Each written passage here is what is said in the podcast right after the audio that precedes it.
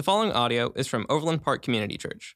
More information about OPCC can be found online at overlandpark.cc. Welcome to OPCC. Welcome to those of you joining online today. We're glad you're with us as well. If you have your Bibles, turn to Revelation chapter 15.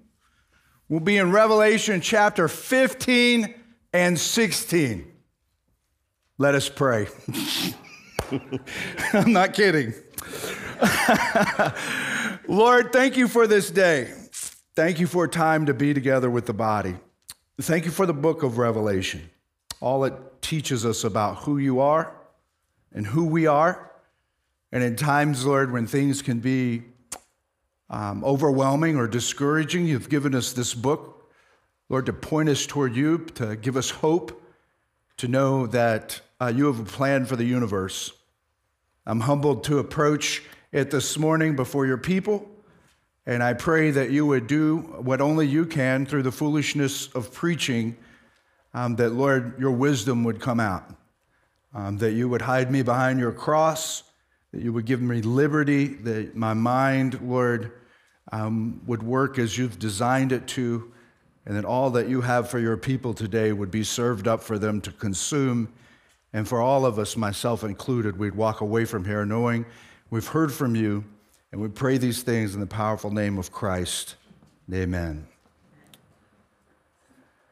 There are some passages of the Bible that leave us speechless. As a matter of fact, sometimes you could be reading the Word and it can cause you to question God and why would He do what He does. Um, sometimes in the Old Testament, you'll read, and God says to the people of Israel that they are to wipe out an entire people group. And, you look at it and you go, man, um, this looks really like it's lacking compassion. But He is God and we are humans, and we can be assured that He is just and sometimes what looks like a lack of compassion is actually compassionate. So we read a text like that and we approach it and we go, some people even say who are unbelievers, I could never believe in a God like that. And sometimes we as believers look at it and go, Well, I believe in a God like that, but this makes me very uncomfortable that he said to do that. And sometimes we, we don't have the right context. We're not looking at something from the right perspective. So, in the case of wiping out an entire people group, let's break it down to subdivisions since we live in Overland Park. There are a lot of subdivisions. Imagine that the people here in Lions Gate were not the people of God. And of course, the people in Wellington Park, where I live, are the people of God. But just imagine that we're really close together, and the people from Lions Gate would come over and they would raid the people from Wellington Park and they would steal all of our stuff. They would take our wives and bring them back and our children and rape our wives, maybe take our children and make them become slaves. And this is the way they lived, and they thought it was okay, and they just kept doing that over and over and over, and it was just a part of how they functioned in society. Would it be a loving thing for the people of Wellington Park to say, well, it's okay. Let's just let the people in Lions Gate keep doing that? That would be the most unloving thing that we could possibly do. The people in Wellington Park, in order to do something loving, needs to protect the people that are being invaded by these other people. And that's what God had in mind there. It was an act of grace, it was an act of compassion to take care of his people because it showed the difference of what happens when a society or a group of people reject the things of God and they become evil in their nature. And nature runs its course and they're totally apart from God and all that God has commanded. Well, Revelation chapter 15 and 16 is sort of like that except for the fact that it deals with God executing wrath on the world. And so, not the most popular topic in the church today. it deals with some really difficult things. And so what we have is God pouring out his judgment. But we have to understand that, hey, man, like God is doing something here that is really compassionate and that he has been trying to get our attention, not just us in modern day 2021 in America, but throughout history since the beginning of time, God has been telling a story and He's been writing it down and He has been using the people of Israel, this nation that are identified by Him as the chosen people of God, to hammer this story out in time. And so that we can look at and understand who is God? What is He like? Um, and you'll find that in Christianity, there's, there's not a religion even remotely close to describing a God like the God of the Bible. It doesn't even come close. It's totally different. And so when we come to Revelation chapter 15 and 16 and we see the judgment of God poured out, it is something that has been prophesied throughout biblical history since God has been using prophets and fulfilling prophecy in order for us to be able to trust what he has written. And so some interpret chapter 15 and 16 and a lot of the book of Revelation literally. So they come at it and they read about something and they take a more literal approach. And the other school of thought is to come at it a little bit more figuratively and see all of the symbolism. Now, what's interesting is the folks who approach it more from a literal standpoint use a lot of symbology, and the people who approach it from a figurative standpoint tend to stick more to the figurative side of it and, and understanding symbolic. So they, the, the, liter, the literal approach kind of dips back and forth. You say, well, which one is right? I don't know. Okay, just to be fair and, and honest with you, both of them are orthodox in, in their, their Christianity. So we wouldn't look at a person and how they approach the book of Revelation, whether it be literal or figurative, and say, they are, they are not part of the kingdom of Christ. Um, it is one of the most difficult books of the Bible to make interpretations on. I tend probably to fall a little bit more on the figurative side, but I'm not dogmatic about either one of them. I see a, a, a lot of, of what God is doing, and when I approach Scripture, the way that I pray is I pray a simple prayer and I soak in the text. And in this text, I thank the Lord that I had some time off because it gave me a, a little bit more time to soak in it. But I pray a prayer like this Lord, help me to see what you want me to see so I can say what you want me to say, and we as a people can do what you want us to do. And so, as I preach the word to you today, I'm not giving you this side or that side. I'm giving you what I feel like I have received from heaven based upon an interpretation that God has given me out of chapters 15 and 16 of the book of Revelation. And so you're going to have to stick with me in the beginning here because I'm going to give you some information as God has shown me some things that um, help us make an interpretation or an application from these two chapters about the wrath of God. Based off of what God has done in history, when He fulfilled the promise originally, as the story is started after creation, God made a promise to Abraham. And what He promised to Abraham is that He would become the father of many nations. And so that his seed would disperse and that he would be like the patriarch of many nations. And so Abraham um, doesn't have a son until he's very old in life. And eventually, Abraham's descendants lead to a guy by the name of Jacob, and Jacob has 12 sons. And from Jacob's sons, we get the 12 tribes of Israel. And one of Jacob's sons' name was Joseph, and his brothers didn't like him because he had dreams that God allowed him to interpret and make interpretations of. And he sort of was a prophetic voice in the family, and they didn't like what they heard, so they sold him into slavery. And the people who purchased him took him into Egypt, and Joseph is there in Egypt, but somehow, by the hand of God, sovereignly, God wanted him in Egypt. And Joseph rises to the top and he becomes second in command to Pharaoh only. And so now Joseph, because of his ability supernaturally that God has given him to interpret dreams, Pharaoh has a dream that is troubling him.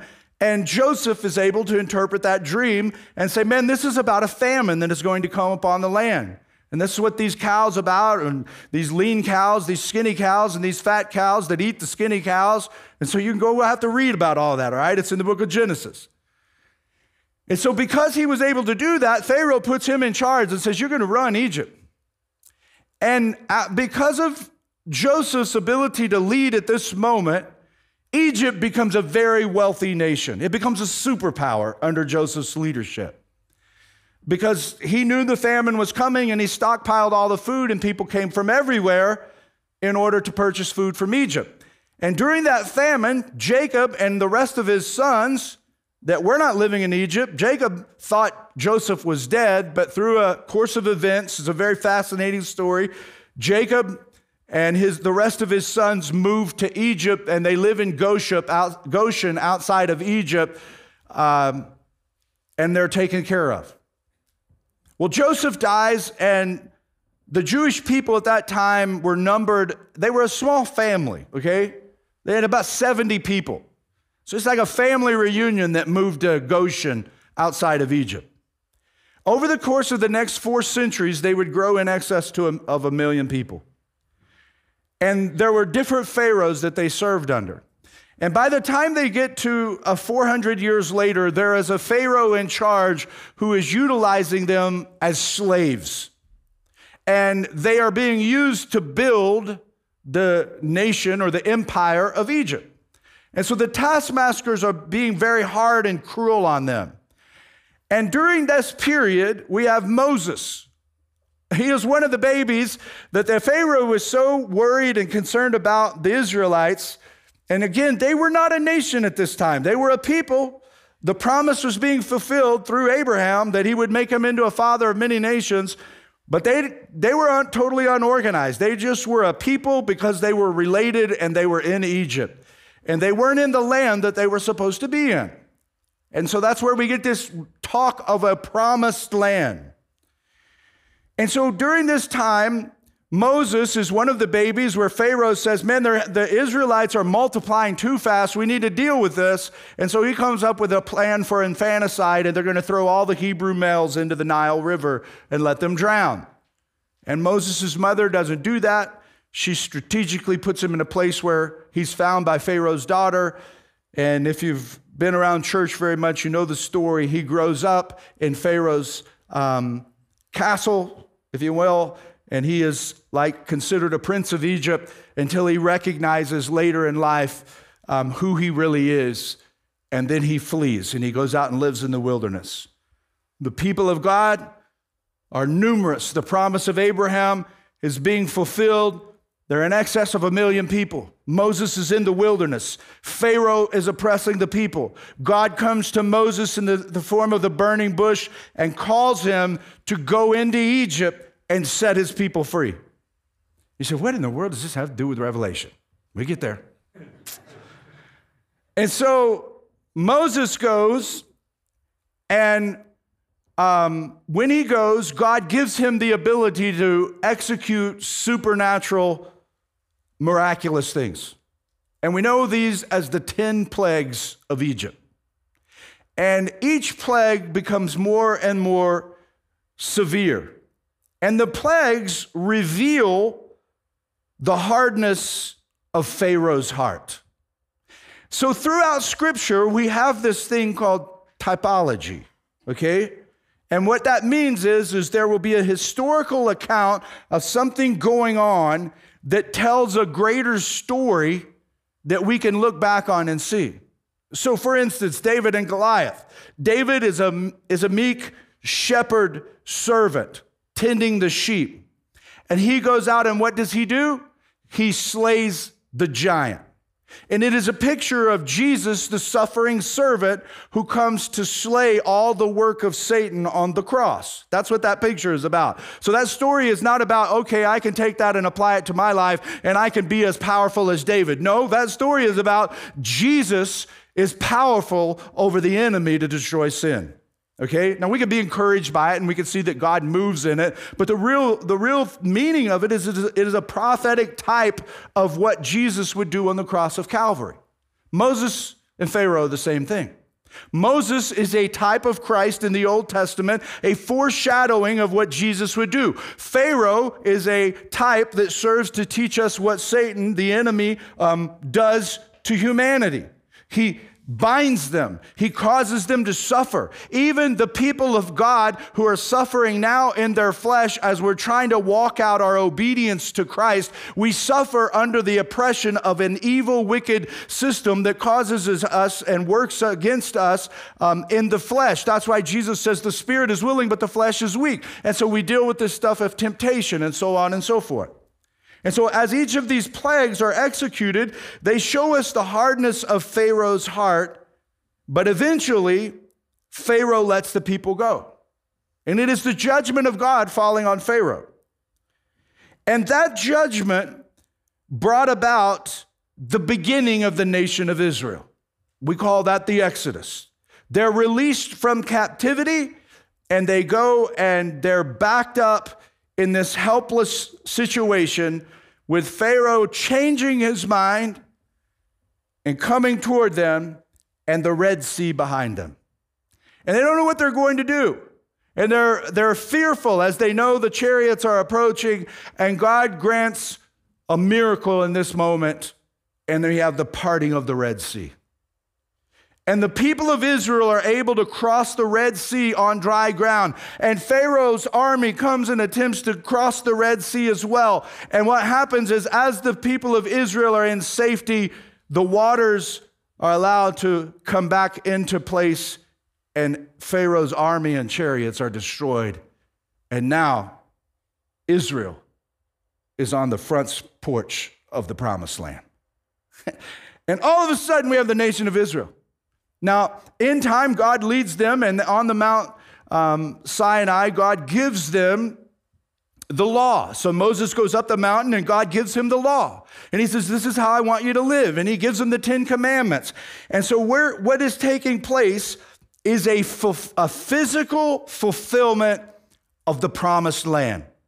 First, the people had to turn into a large people group. Then God had to fulfill the promise of the land because he told Abraham that he was going to give him this land. And so, as they come out of captivity, they receive a law. They are a theocracy. God is giving them what they need. He is the one leading them. Later, they end up with kings and so on and so forth. But at this time in history, they are being led by God. And so, we have the fulfillment of the physical part of the promised land. The Israelites crossed the Red Sea to enter the promised land. Then we know that through the lineage of Abraham that the Messiah would come. Someone from the seed of David. And eventually as we trace this through biblical history that the Messiah would come and what he would do, he would come through this nation and he would make a way for the promised life. So you have the promised land that the Israelites would enter into, and then you have the promised life. And so when the Messiah comes, he is to come and he would come and he would make a way for the promised life. And that's exactly what Jesus did. And so Jesus comes through this nation, and the resurrection of Christ uh, after the death on the cross is the Red Sea miracle of the New Testament. The Red Sea parts, they go into the promised land, physical. Jesus comes, he parts the sea of separation spiritually because all men are separated from God. And by his crucifixion on the cross of Calvary and rising from the dead, he parts the sea that separates us from God. And we have a Red Sea miracle that we spiritually can be redeemed and made right with the, with the Lord. And so we have a spiritual resurrection. It says that um, every man is dead in his sins and trespasses. But when he is made alive in Christ, he is what Jesus described to Nicodemus. He is born again. He, uh, he is raised to life spiritually. So we go physical, now we're at spiritual. There is a spiritual resurrection. We're now living in the church age, and we're living the spiritual promised life. So the blessings of God are available to us as we walk in obedience to the Lord Jesus Christ and what he calls us to. That's why it is so important to be in the Word, to be a person of prayer, so that you can hear what the Lord wants you to do and you can walk out your obedience and you can live the promised life spiritually. This all will lead to a physical, resurrected new creation. all that was lost at the fall will be restored physically by Jesus for his people. And so, what we have is physical, spiritual, moving back to physical. And so that's why they miss Jesus as the Messiah, because the prophecies about the Messiah contained all of this stuff about he will come as a conquering warrior king. But they missed all of the parts about he will come as a suffering servant. They didn't realize that, that the Messiah would come twice. And so Jesus has already come the first time, and he leads us into the church age of which we are living now. And Jesus will come again. And what he does to come the second time is to fulfill the physical part of the promise. Physical land they conquer, and they have. It brings about the Messiah. They go in and out of captivity through this time. They are helpless. They are being oppressed still by a Pharaoh, Satan, who's working through all of these evil functions of his demonic host that he uh, has, by the sovereignty of God, is allowed to have. And he oppresses his people by the people of God by causing temptation. And so we wrestle um, again, not against flesh and blood, but against powers and principalities, the word says. And we walk not according to the flesh, but according to the spirit. But the oppressor oppresses us according to the flesh. But the more that we walk out the obedience to the Lord Jesus Christ, and the more that we know about the Word of God, and the more that we're able to, to live the life that the Lord wants us to live, the more the spiritual blessing can fall on us. Revelation chapter 15 and 16 explains how Jesus will return it back to a physical universe. Okay? Now, it's uh, 1045 and I haven't even cracked one verse yet. But this is important, okay? And so I'm going to read through this and I am not going to try to make an interpretation on every single judgment that comes out of this. What I'm going to do is I'm going to we're going to walk through it and I'm going to give you what the Lord has shown me and hopefully it's encouraging to you. But but what we're reading is, is going to be about the beginning of the end. How Jesus, when he returns, how he corrects all that is messed up in the world. He says, I saw in heaven another great and marvelous sign. Seven angels with the seven last plagues. Last, because with them God's wrath is completed. And I saw what looked like a sea of glass glowing with fire, and standing beside the sea, those who had been victorious over the beast and its image and over the number of its name. Okay, so these are believers, these are resurrected believers. And we know that because Jesus, when he is described in heaven, he's normally described as standing giving us an indication that he is in his resurrected form. They're standing beside the sea that is burning with fire. They held harps given them by God, and they sang the song of God's servant, Moses and the Lamb. This is why I took so much time to explain all that stuff about Moses. These people are singing the song of Moses and the Lamb. Great and marvelous are your deeds, Lord God Almighty. Just and true are your ways, King of the nations. Who will not fear you, Lord, and bring glory to your name? For you alone are holy. All nations will come and worship before you, for your righteous acts have been revealed. After this, I looked and I saw in heaven the temple that is the tabernacle of the covenant law, and it was open. This word tabernacle is the same tent that was used before they actually built Solomon's temple, which was a physical temple that was in one location. This was the tent uh, uh, uh um, tabernacle that they would pack up and they would move as God led them through the wilderness wanderings over a 40 year period. And within that temple was the Holy of Holy place, was the Ark of, Co- of the Covenant that contained the um, law that God gave to Israel that made them a nation okay? And some other things that, that reminded them of the miraculous hand of God moving in their lives. And so when it talks about this, it's talking about a very holy and significant place. And there is it is a shadow, it is a copy of what is in heaven. And it's telling us that this is the presence of God in this temple in heaven. And it says that out of the temple came the seven angels with the seven plagues. And they were dressed in clean, shining linen and wore golden sashes around their chest. Then one of the four living creatures gave to the seven angels seven golden bowls filled with the wrath of God who lives forever and ever. And the temple was filled with smoke from the glory of God and from his power, and no one could enter the temple until the seven plagues of the seven angels were completed. So, so all, what is all this talk of seven? Seven is the complete number in apocalyptic literature. It is the perfect number. Six is one short of seven. It is the imperfect number. So you have seven seals, seven trumpets, seven bowls. Seven, seven, seven. Woo, jackpot, right? Uh, and you have six, six, six. And so 666 is just a number to describe for us that it falls short of God. It is the image of the beast. It is the number of the beast because it identifies anybody who rejects the things of God and chooses the things of the beast. And, and so we'll talk more about the beast and the, and the false prophet and so on and so forth here in a moment. And so a lot of you are going, man, this is my first week here. I feel like I'm missing a lot. You're going to have to go back and watch everything from the last year, okay? Sorry. And so, so the number seven I see it as indicative of just being the complete, like it is the wrath of God. It's coming from that holy of holy place. It's filled with smoke, and that tells us this is coming from God Himself. He says, Then I heard, and, and, and they're, they're told to, to go and, and release. It says, Then I heard a loud voice from the temple saying to the seven angels, Go pour out the seven bowls of God's wrath on the earth. And the first angel went and poured out his bowl on the land. And ugly, festering sores broke out on the people who had the mark of the beast and worshiped its image.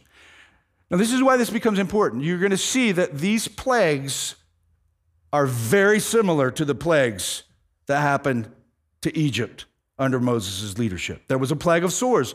Only the Egyptians are the ones who got the sores. None of the Israelites did. It was targeted only at the Egyptians. In this case, it will be all unbelievers. Now, do I believe it is a literal sore? I don't know. I, it could be, it could not be. I'm not real. Some people say it's for sure a literal people are going to break out in sores if they don't know the Lord. Um, I tend to believe it's just going to be a, a, a, the first part of an incredible amount of suffering and oppression. And so he pours out his bowl. The second angel poured out his bowl on the sea, and it turned into blood like that of a dead person, and every living thing in the sea died. Again, a disruption of the economy because the sea is so important for that. And we see that as all the ships are outside on the coast of America. The sea is, is, is still an important uh, part of our, our society and economy. And then the third of the angel poured out his bowl on the rivers and springs of water, and they became blood.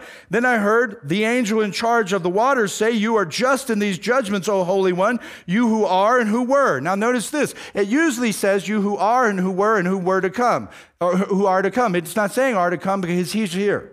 So we're at the end, we're at the last part.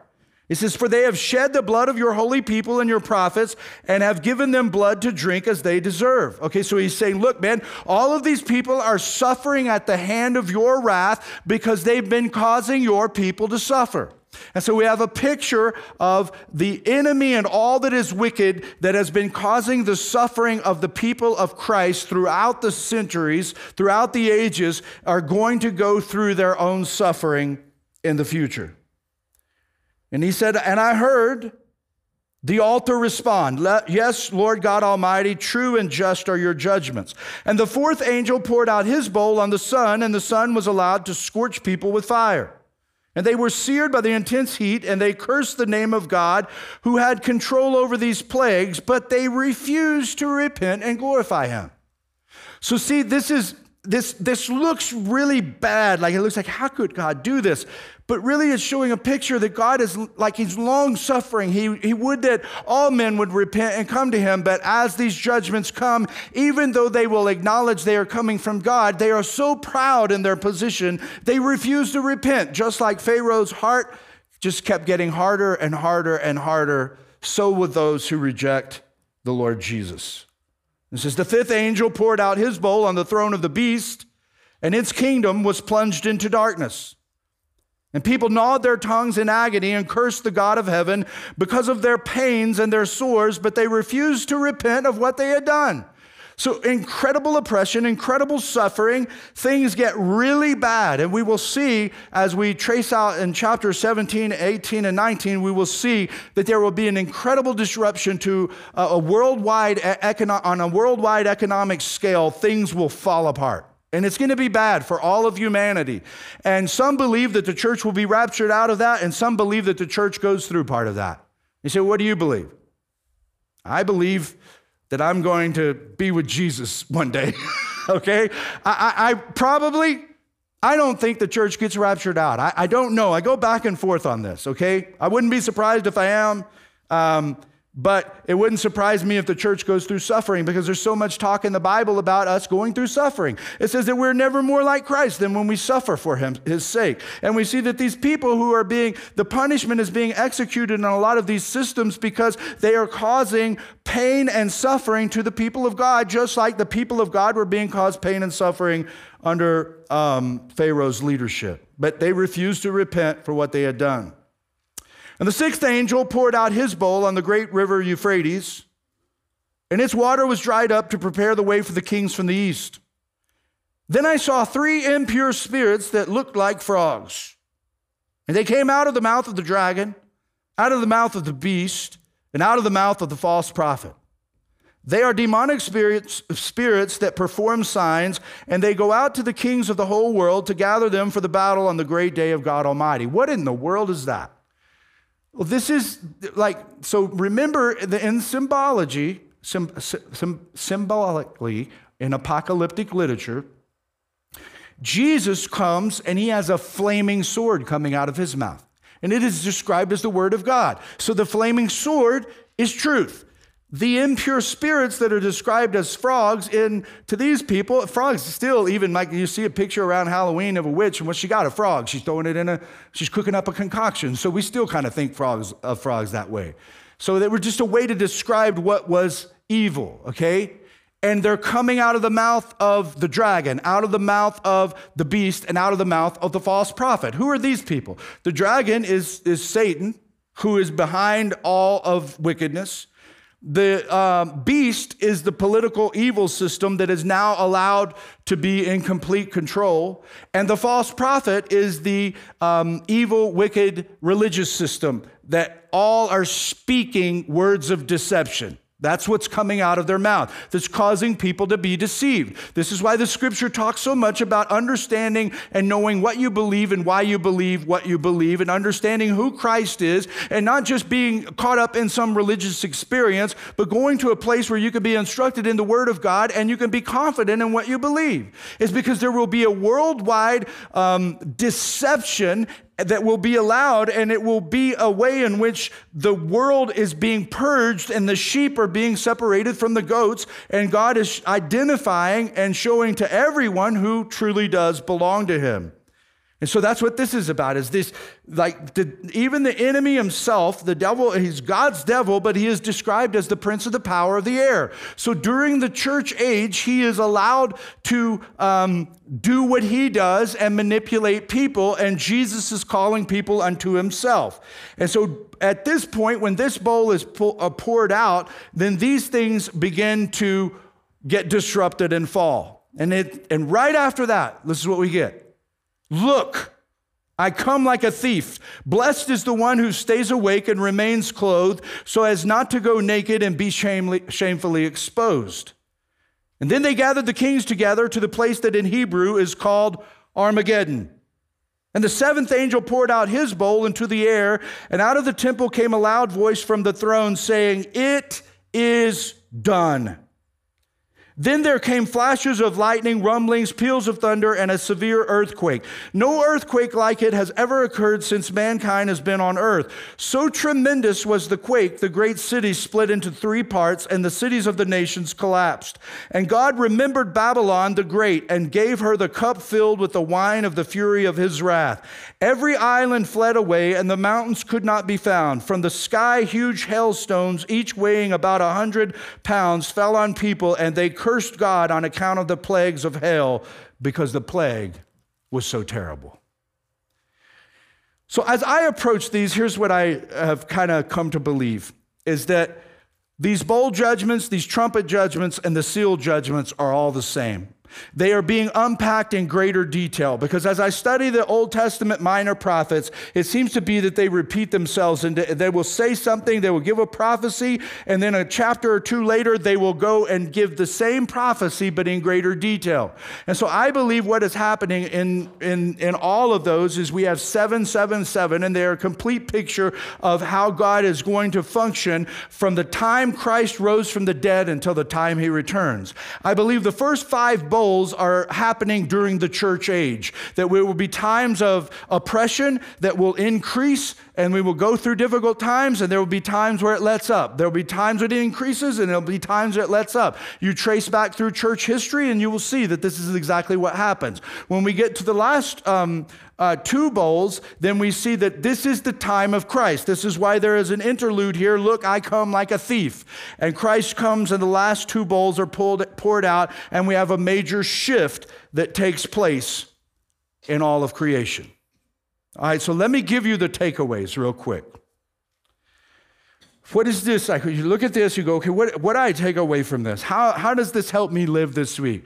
I mean, man, I, I just had a good time with my family. I come to church, man, and he's talking about the earthquakes and Armageddon and frogs coming out of people's mouths. and it's like, what in the world? Well, I didn't write it, I'm just preaching about it. Here's, here's the deal the first thing that's really encouraging out of chapter 15, verse 2 the sea will be no more. Okay? The sea was talked about early on um, in chapter 4, I think, or 5 of Revelation. But this time, the sea is described as a, a, sea of glass glowing with fire, and believers are standing, in the NIV it says beside. In other translations, it says on top, and the best interpretation is probably on top. And the sea surrounds the throne of God. God is physically unapproachable, and that's why there is a sea. There is a sea of separateness from the temple that is showing where God in all of his glory and his presence is. The angels are coming out of that temple to execute God's wrath, and we hear voice, a voice of a loud voice coming out of that place. God is physically unapproachable by people. Spiritually, we may approach him. As a matter of fact, the book of Hebrews says that we, because, because of the blood of Christ, may boldly approach the throne of Christ. But but that is in a spiritual context. I can pray to God, I can get on my face, and I can ask God and, uh, to help me in circumstances. I can ask Him to help me to witness to people. I can ask Him when I'm worried about something to bring peace into my life. I can boldly approach the throne of God spiritually, but not physically. This will change when the judgment of God is complete. Revelation chapter 21, when we get to the end here, uh, and a couple of chapters later, verse 1 says this then I saw a new heaven and a new earth, for the first heaven and the first earth had passed away, and there was no longer any sea. The sea is gone.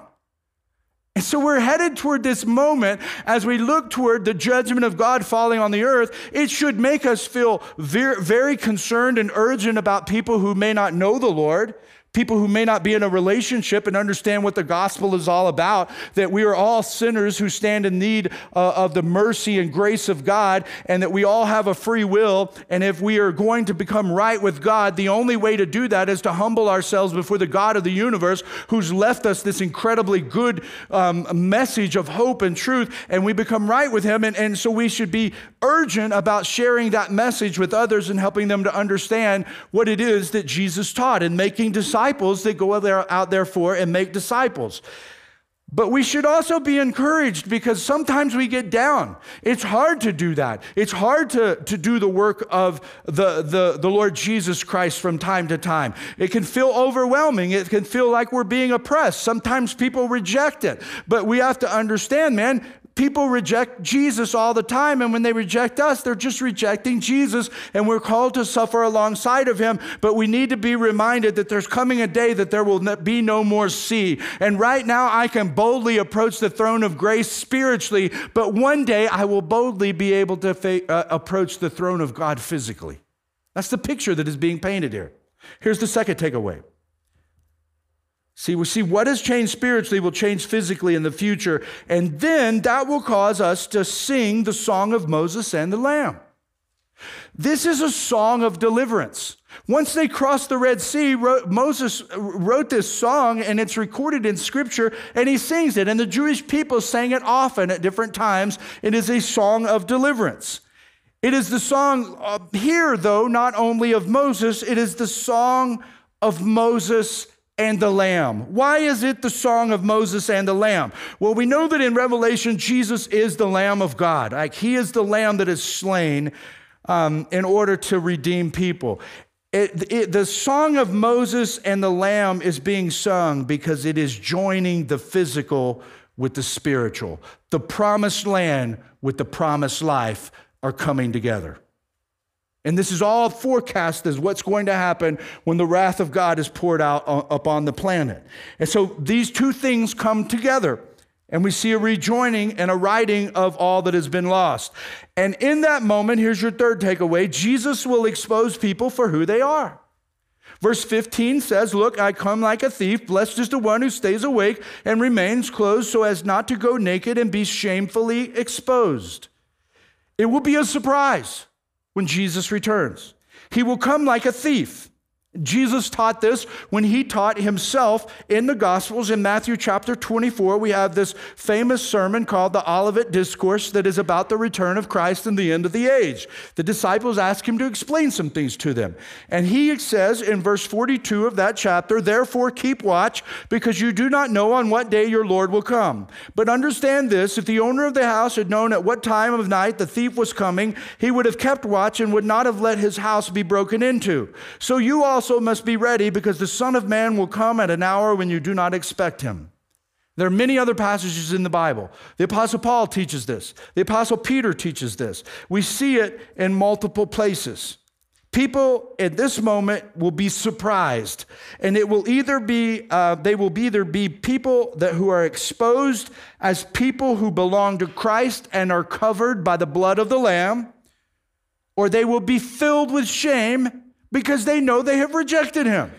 And this is why that says all the nations will worship God. Every knee will bow, every tongue will confess that Jesus is Lord. That doesn't mean that everybody will know Jesus is Lord.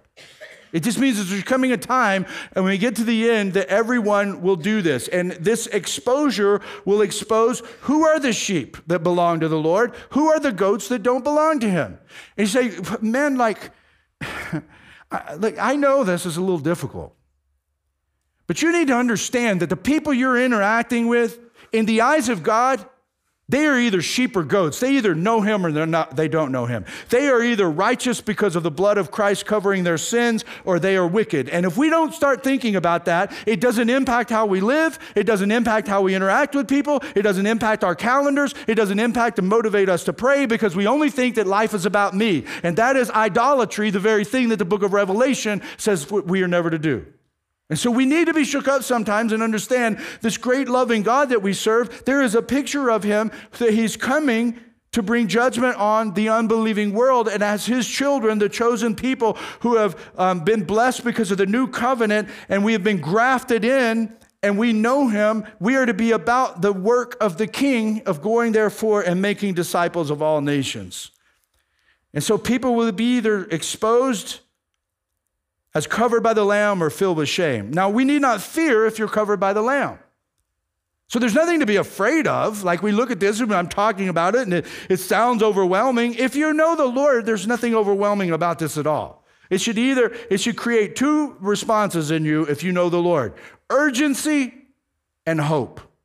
If you don't know the Lord, it should, it, can, it should produce conviction and you probably feel a little bit uncomfortable, a little bit of shame. Why is that? It's because you are being oppressed by the enemy. You are still a slave spiritually, and you haven't been resurrected spiritually. You are a dead man walking, and the Lord wants to resurrect your soul. And so sometimes during the foolishness of preaching, like I'm doing, a person might come to spiritual life because they recognize that they are a sinner who stands in need of God's grace. They confess that to the Lord. They ask Him to forgive him, and they are born again spiritually. And now God lives inside of them. They have experienced the first resurrection and are prepared to face the second resurrection. Here's the next takeaway Armageddon is where things shift. Verse 16 says, They gathered the kings together to the place that in Hebrew is called Armageddon. This is an area like you could do a study on this uh, uh, about this region, but many significant things happened to Israel in this place. Like kings very influential and loving kings. King Josiah was slayed in this area. Many different things happened in uh, like throughout the history of Israel at this place of Armageddon. And it is a place where things shift. And so this is the place right now, what is happening and why Armageddon is identified right here is there is a major this not a major shift this is the last shift in the created order Things will shift dramatically. The old will make way for the new. And so, what are we to do? We are to remain faithful until it is done. Now, this is where it gets really cool, I think. Verse 17 says this The seventh angel poured out his bowl into the air, and out of the temple came a loud voice from the throne. That is God, saying, It is done. The voice of God proclaims it is done. It is the word ginomai in the Greek, and it means complete.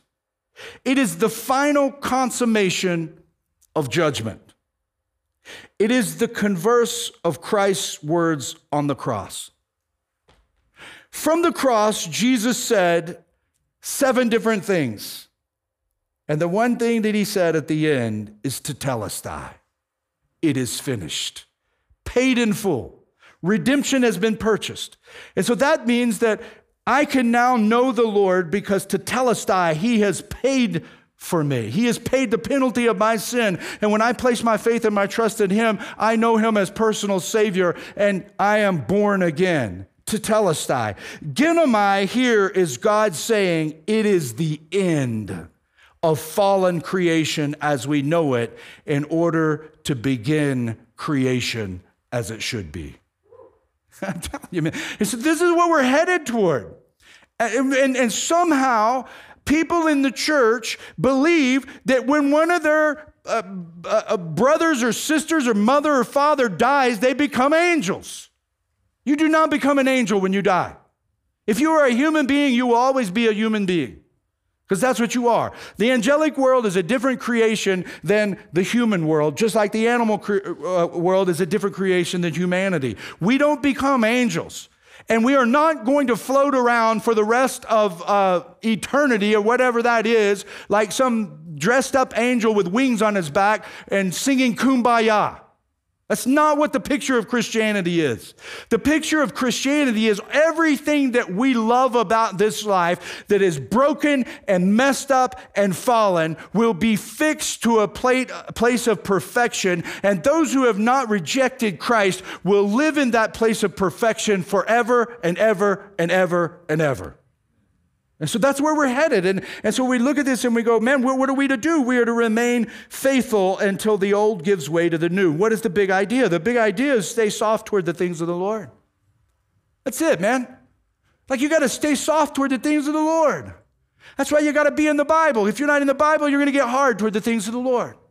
You're not in the Bible, it's not going to make any difference how you treat your wife. You'll just get harder and harder and harder. And you'll be okay with the way you talk to her. Or you'll be okay with the way you talk to your husband. You'll just have a hard heart and it won't matter to you. But if you're in the Word, man, the Holy Spirit will get a hold of you and He will quicken you and He will show you that you are getting out of line here and your heart will be soft toward the things of Jesus. And you'll say something to your husband or your, or your um, uh, wife or to your parents. Amen and your heart will be soft. And you'll get alone and you'll think, why, why did I sound that way? And you will repent because your heart is soft toward the Lord. And you will think about what you said to a coworker at work that was rude. And you'll get in the Word, and man, the Lord will show that to you, and you will repent. Instead of letting your heart get hard and say, Well, he deserved it, he was acting like a jerk, he'll march right up in there and say, Man, I'm sorry for the way that I talked to you. And that guy will go, Who treats people? Who does that?